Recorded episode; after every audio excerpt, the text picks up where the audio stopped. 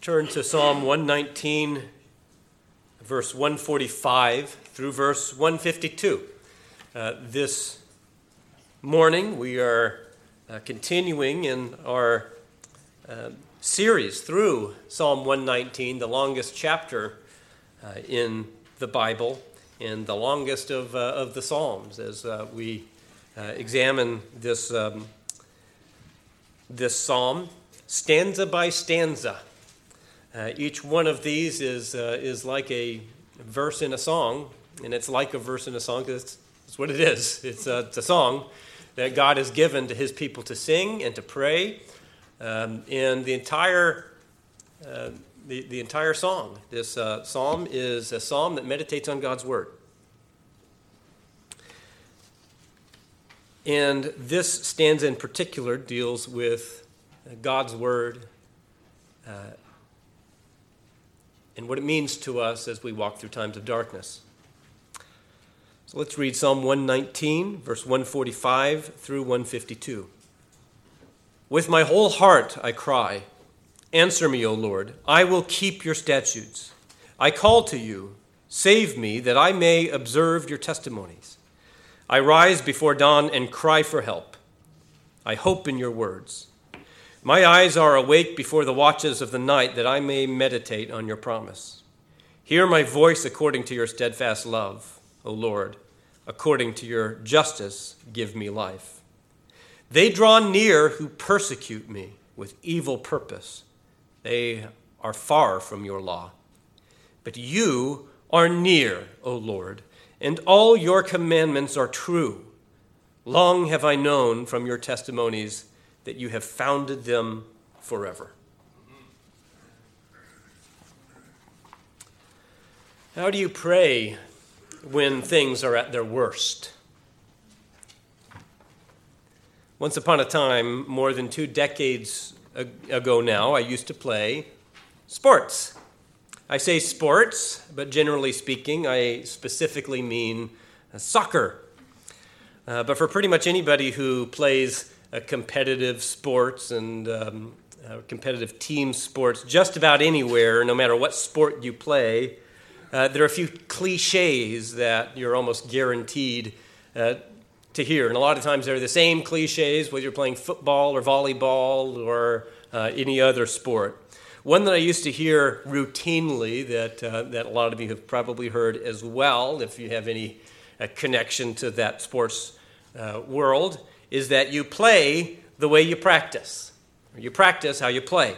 Now, a player might think, I don't need to work as hard, it's just practice.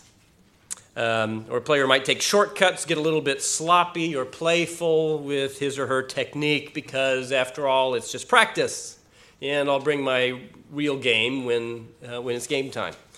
But if that's how you practice, the problem is it will influence how you play, and you'll pick up habits and, and, uh, and routines that affect you when the game day comes. But if you practice the way that you ought to play, then in the high intensity environment of a competitive game, it'll come easier to you because when the game time comes, you're just doing what you have trained yourself to do and you've done over and over again um, every practice you'll be doing exactly what you practiced in exactly the same way. Um, the way you practice is the way you play. Now, sometimes we talk about a sermon as being timely. Have you felt that way that the sermon that was delivered, it was a timely sermon? Usually uh, that means that it, the, the sermon gave somebody just the right message just at the moment when it was needed, when it was needed the most. It spoke to right where you are. A sermon about suffering, about times of darkness, can be that way at times. But the fact is, you don't only need that kind of message when it is timely. It's always timely. You don't always you don't just need that that type of message when you're in the middle of a dark trial. You need it, and you also need it in those times when things seem to be very good. They are very good, and God is blessing you, and, and your life seems to be uh, flourishing in the Lord. You need it when, in fact, it's not timely, at least in that, uh, um, in that sense. Because If you are not walking through a time of darkness right now, then a time will come in your life when you will be. But if you're equipped ahead of time with the truth, and if you practice the kind of prayer, the kind of meditation upon God's word, and the kind of reliance upon God that is necessary to see you through the difficult times, then you will be better prepared for the trials when they do come. Today's message is a message that speaks to times of suffering. And it comes from a heart that desperately needs God and needs to be rescued. And the context of the prayer is danger, it is persecution, it's trouble and suffering and desperate need. If you are suffering, then this is a prayer that is timely for you today. And this is a prayer for you to pray along with the psalmist. And understand that. One of the beautiful things about the Psalms is that these are, every one of them is a song, and it is a prayer. It's meant for you to sing at any time. It is meant for you to pray along with the psalmist across all of the hundreds of years that have passed since these words were first uh, inspired Till now and everywhere in between, this is given for God's people. So this prayer is for you to pray to the Lord. So if you are in the midst of suffering, this is a prayer that is for you to pray. But even if you're not suffering, at least not in any particular way uh, right now, this message is for you too, right now because it speaks, it speaks to the same need for God, the same grounding in His Word, and the same hope in His promises that sustain you right now and today. This is a prayer for suffering, but it is also a prayer for all times because you always need the Lord. You must always rest on His Word. And when suffering does come, as it will, this kind of prayer and the truth that it speaks to your heart will equip you and sustain you through the troubled times that come in the life of every Christian. This morning's stanza from Psalm 119 teaches us that the cry of the Christian heart, as it cries out to God from darkness, from the depths of darkness, that cry is grounded in God's word in at least three ways. Your prayer to God should seek his purpose, his promise, and his presence. His purpose, his promise, and his presence. In the first two verses of the stanza, we'll consider the purpose of God and see how the psalmist rests his prayer to God not only on a genuine wholehearted commitment to seek and obey the purposes of God according to His Word, but also a heartfelt desire to see God's purposes fulfilled to the glory of His name. In the middle section of the stanza, then, we'll see the promise. The psalmist's prayer clings to the promise of God in His Word, and that promise as the psalmist holds fast to the promise, it empowers his prayer so that he can pray with not only confidence, but with eagerness and with hope. Finally, the later verses of the stanza emphasize God's presence, his presence, as one who not only hears the psalmist's prayer from a distance, but as one who is with the psalmist, who is present with him even in the midst of his darkest distress. Verse 145 and 146 read With my whole heart I cry, Answer me, O Lord, I will keep your statutes. I call to you, save me that I may observe your testimonies. The first thing to notice about the psalmist's prayer in verse 145 is that it's with his whole heart. We're going to dwell on that for, for a moment so that we don't just pass over it. It's an expression that, that seems common, seems normal pray, to pray with your whole heart. I think that anybody who spent any time in the church of Christ has heard the exhortation that you're not to hold anything back from God. That's familiar, I think, to a lot of us. Mark 12, 30 says, You shall love the Lord your God with all your heart, and with all your soul, and with all your mind, and with all your strength. You shouldn't have any part of your life that is not wholly devoted to God. There's no part of your mind or your soul that is not transformed by Him. We give our whole lives to Him. We give our whole hearts to Him. We love the Lord, our God, with our whole heart. But in these verses, I think it's worth stating that general principle and applying it very specifically to the context of this, uh, this stanza.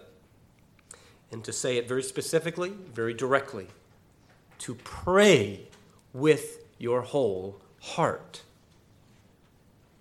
The reason I think it's important to emphasize that this morning because maybe it's hard to approach God that way in prayer, especially when you are bringing a request to Him. Maybe it doesn't feel polite or it seems presumptuous or needy. Or maybe you're even afraid to put your whole heart into your requests because God might not answer those requests the way that you hoped He would. And you want to be content with that. So you don't pray with your whole heart. You hold something back in your prayer. Now, the desire for contentment is a perfectly righteous desire. It's right to say, God, whatever you, whatever you choose to do in my life is, is right, and I trust you. That's right. That's right. The desire to trust God even when his answers to your prayers are not what you had hoped, that's a godly and biblical desire. But please do not hold back from God. Don't hold your prayers back from Him. Don't hold the yearnings of your heart back from God. Don't hold back your heart from Him, even and especially when you pray. Pray like the psalmist and cry out to Him when you feel need, when you feel the desperation of a trial in your life. Cry out to Him with that need, with your whole heart. When the psalmist cries out to God here, his wholehearted prayer is accompanied by a wholehearted commitment to God. And that is important for us as well. The purpose of his prayer is built around seeking the purposes of God according to his word. He is committed to obeying the statutes set out in the Bible. Now, to understand why this is important, I think it's helpful to note that there is no negotiation that occurs in this stanza. The psalmist does not negotiate with God. He doesn't suggest a deal with God. I'll keep your statutes if you answer me.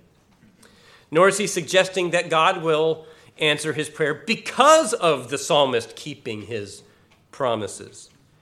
Now, I'm guessing that none of you has ever been involved in one of those exchanges where two parties meet on a bridge in the middle of the night and they exchange a briefcase full of cash for a load of stolen jewels. We probably don't have anybody who's been involved in one of those deals before. It does happen a lot on TV. I don't know how often it happens in real life. Um, uh, maybe Ralph might know, but it seems to me that uh, maybe law enforcement ought to pay a little closer attention to bridges at night. now, I know it's fictional, uh, but there's always that moment when they're making the exchange uh, where there's a moment of tension right as they're making the handoff. They're both on edge, and nobody wants to be the first one to hand over the goods or to let go of the briefcase because they don't trust the other side, and they're worried that the other side is going to run off with uh, both the jewels and the cash. The psalmist prays the way that he does here because his commitment is not only wholehearted, but it's unconditional. He is simply giving his obedience to God because he loves God and he trusts God. He doesn't know, he doesn't have the, a briefcase from God in hand. He's not trying to make that exchange. He is all in with God. He is giving his life and his obedience to God, period. I will keep your statutes. He just says it. I will keep your statutes, period. No matter what your answer to my prayer is, I am yours. I'm going to make those requests and express those needs and desires of my heart. I'm going to lay them all out with my whole heart. But whatever God's answer is, God is good. And I will obey you, God. Sometimes God uses difficulties in our lives for that purpose, as an occasion for us to renew our devotion and our obedience to Him. Our needs and our trials remind us of how much we rely on God, how much we need Him. And they teach us to be wholly devoted to Him. And that is how we ought to pray to God with a daily renewal of our commitment to Him and to obey His word. We approach Him as people whose lives, thoughts, and actions belong to him because they were purchased by Christ Jesus on the cross. We belong to him. Our obedience belongs to him. And praise the Lord that we belong to him. It's because we belong to him as his children that we can trust that he intends good for us. We belong to him. that commitment to obedience it does not suggest any reliance upon our own ability to please God. Uh, very much the contrary. It's because we cannot live in a way that pleases Him or earns good for ourselves that we, that we come to God totally devoted to Him and totally reliant upon Him in our prayer. So it doesn't, when we make that commitment, we come to God committed, uh, God, whatever may come, I will obey you. That commitment doesn't suggest um, a reliance on our own abilities. But it does suggest a genuine desire to see the will of God done. And above all, for His glory. In fact, we believe that the will of God is the best possible thing for our own lives. We trust Him in that way because we're His children. Looking at uh, the words of the psalm, verse 146 calls on God to save the psalmist that he might obey. Right after he expresses his commitment to obey God, immediately the psalmist prays, asking God to make him able to obey. I will obey you, God. That's my commitment because I want your will to be done and I want your will in my life. And therefore, God, please make me able to obey. Verse 146 also speaks to God's purpose in a different way. The psalmist wants to be used by God. He puts it as a reason for God to answer his prayer so that God can use him as a servant to obey his statutes and observe his testimonies. When we pray in that, in that way, God, please grant me obedience.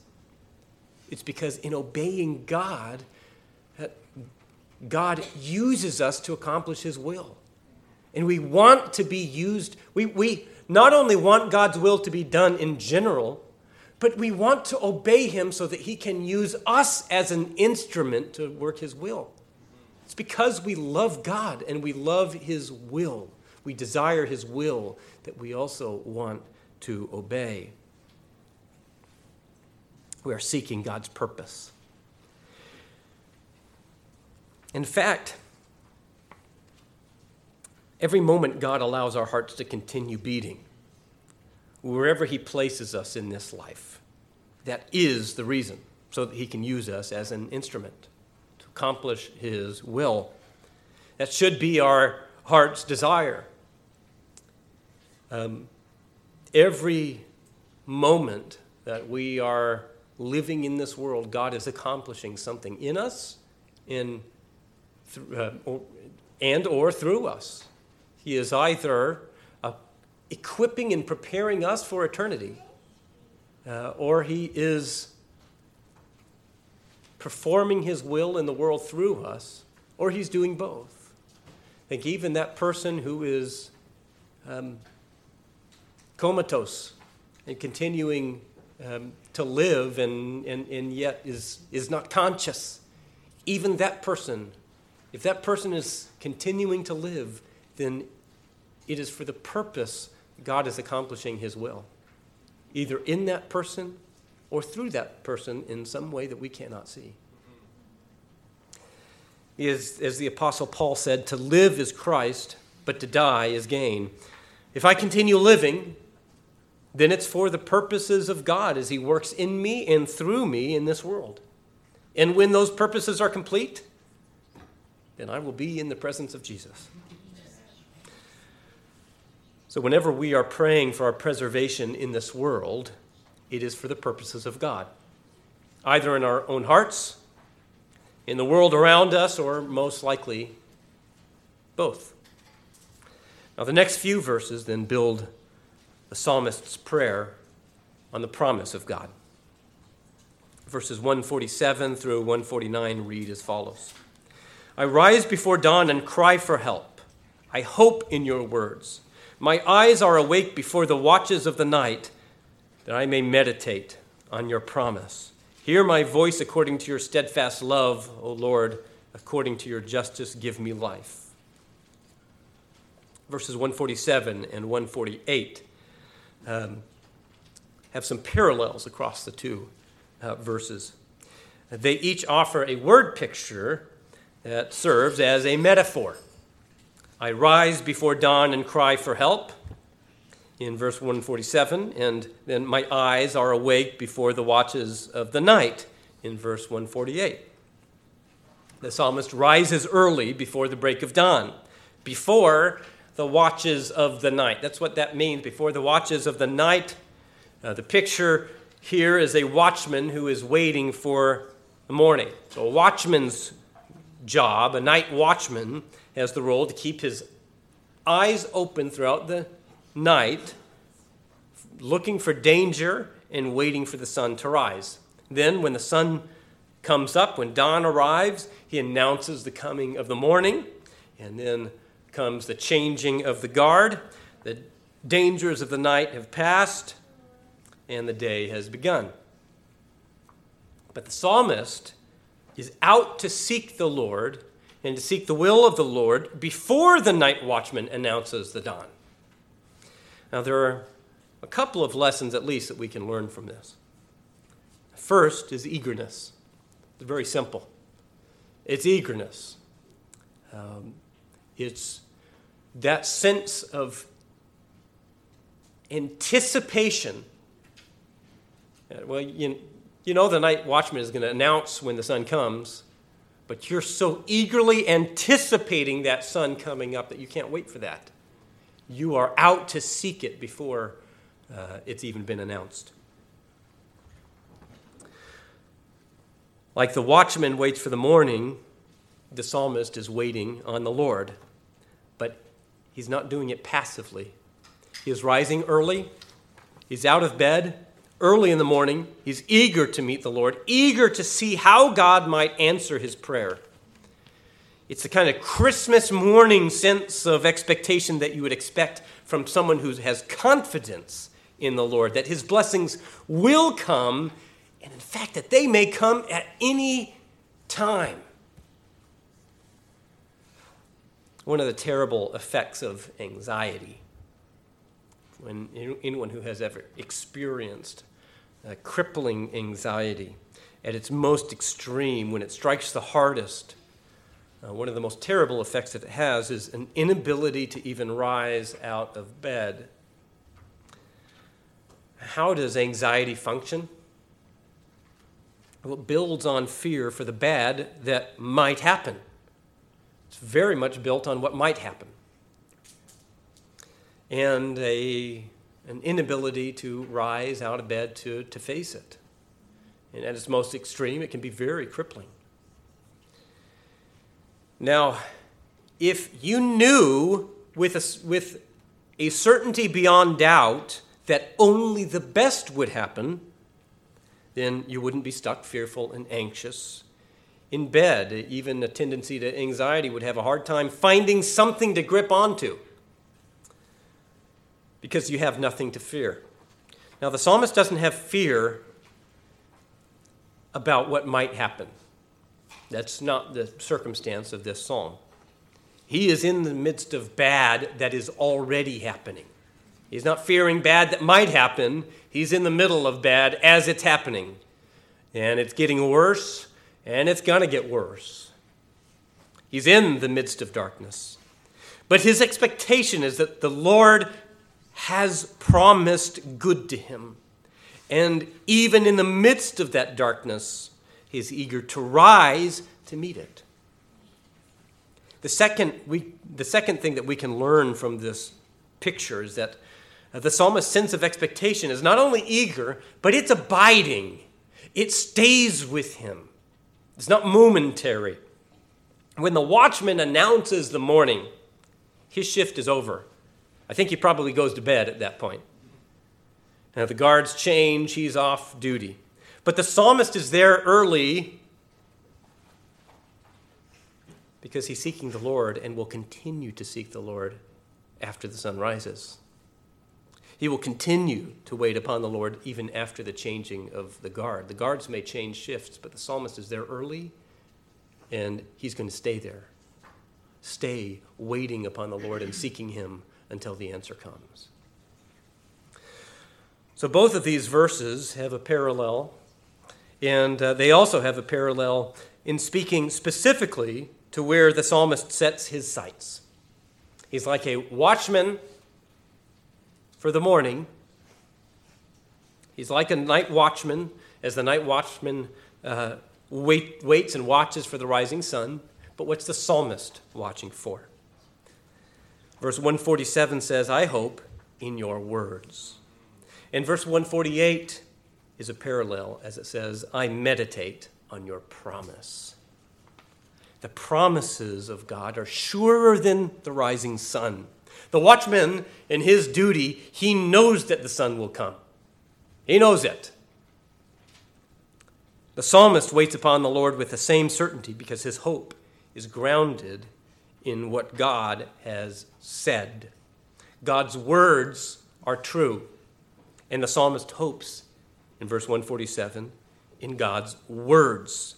And what a blessed hope that we have that his words have spoken. What they've spoken isn't just a list of requirements or a list of facts about um, nature.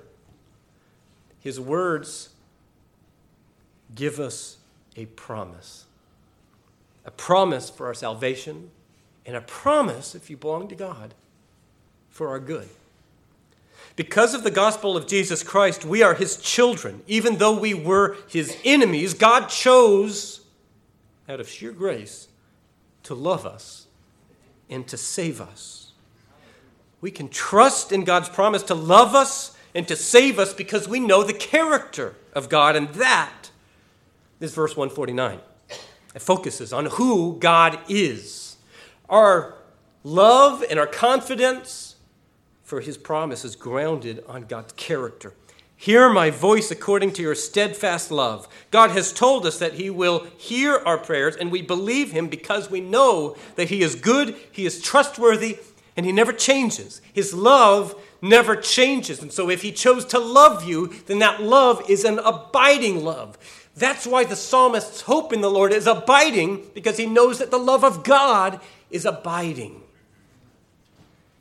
And God keeps his promises because indeed he is just. So the psalmist trusts in the justice of God. The promise of the gospel is that Christ died to cover your sins. That the punishment that was due for your sins, he bore it for you on your behalf. He bore the wrath of God for your sins to save you. And the gospel promises that if you believe him, then you are indeed saved.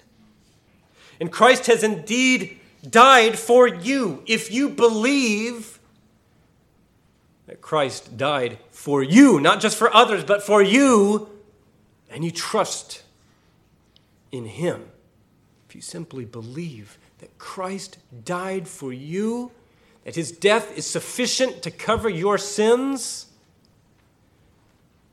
then it's true. You're saved by faith alone, simply by trusting in the salvation of Christ.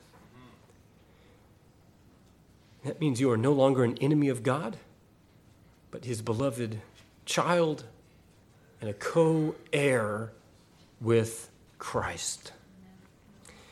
And if he has promised it, then the justice of God demands that he will keep his promise, that the price for your sins is indeed paid. And his unchangeable promise,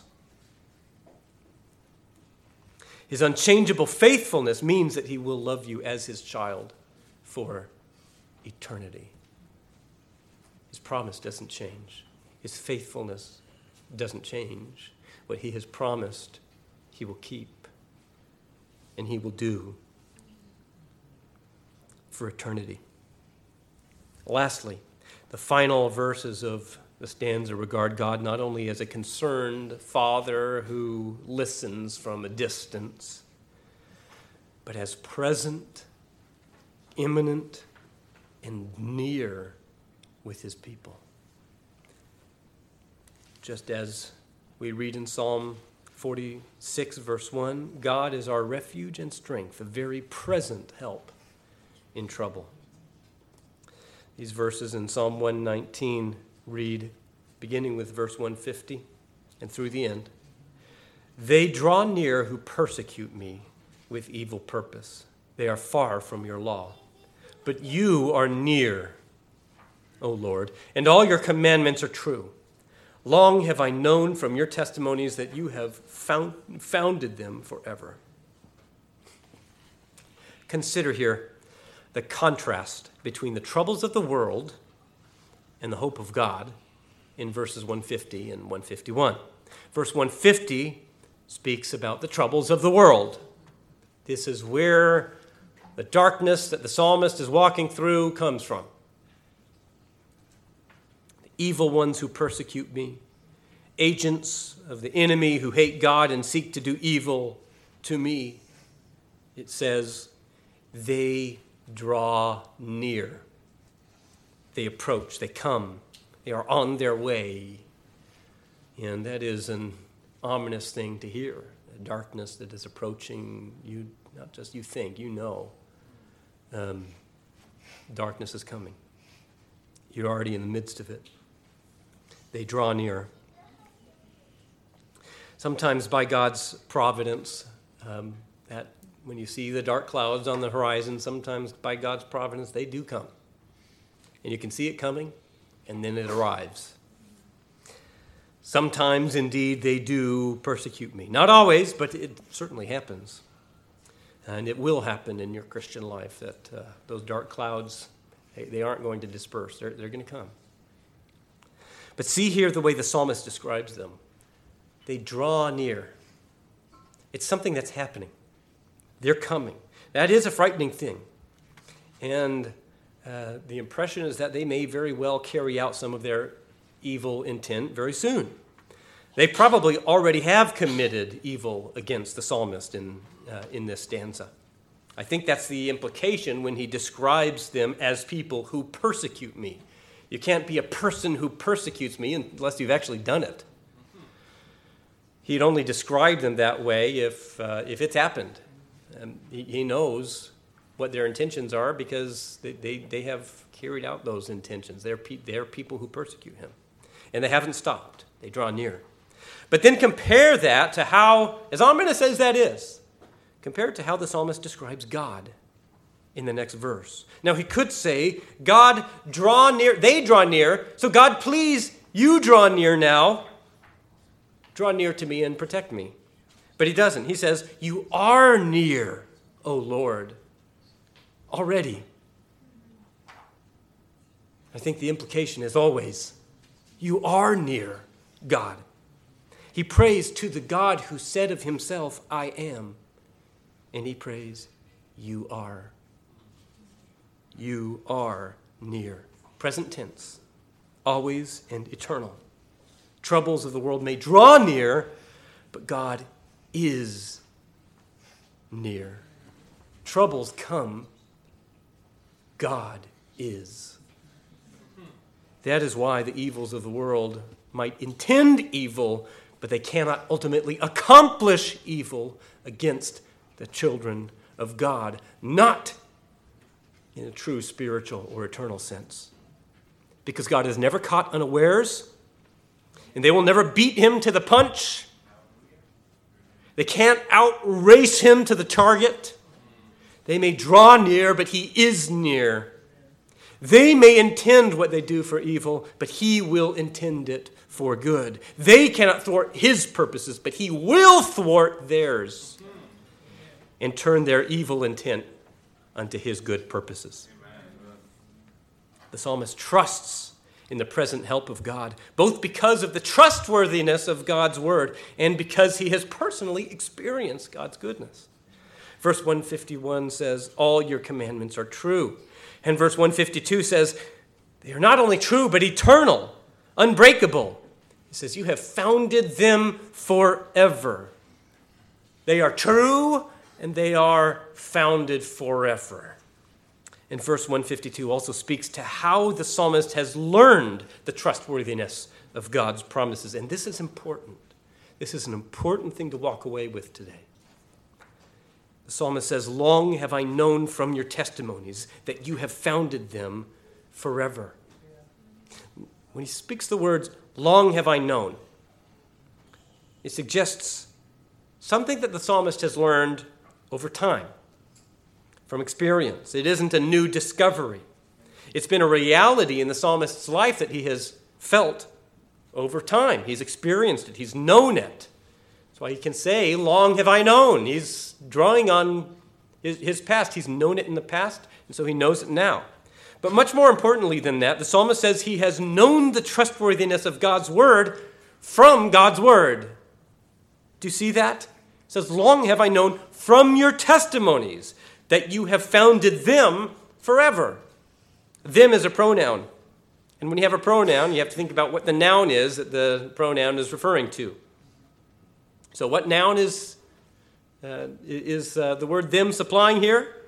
It's the only other suitable noun in the sentence. Your testimonies. Long have I known from your testimonies that you have founded your testimonies forever.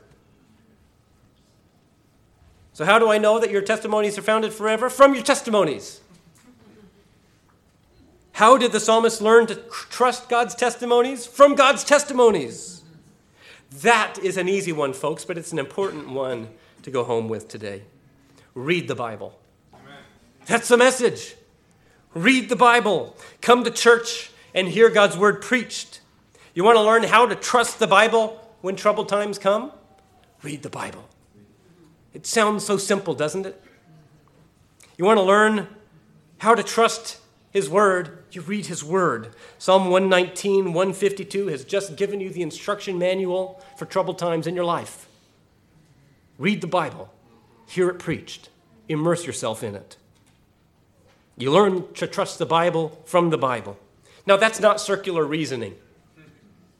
You might think that sounds like circular reasoning, but it's not because, because of how it happens. Why does it work this way? It works because what truly happens when you read God's word with the heart of faith, having trusted in Christ Jesus as your Savior, what truly happens is that the Holy Spirit, when you open the Word of God, the Holy Spirit applies the truth of the Bible to your heart and teaches you to trust in God. It's not just the Word on the page. It is what the Holy Spirit does through that word in your heart. That's how you learn to trust in the testimonies of God. That's why you read the Bible daily. It is not just a mental exercise, it is spiritual work.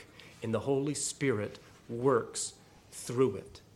When you open your Bible with a heart of faith, you read it with heart of faith, you are asking the Holy Spirit to impart to you increased faith and the trust in the word that will ultimately sustain you through every troubled time.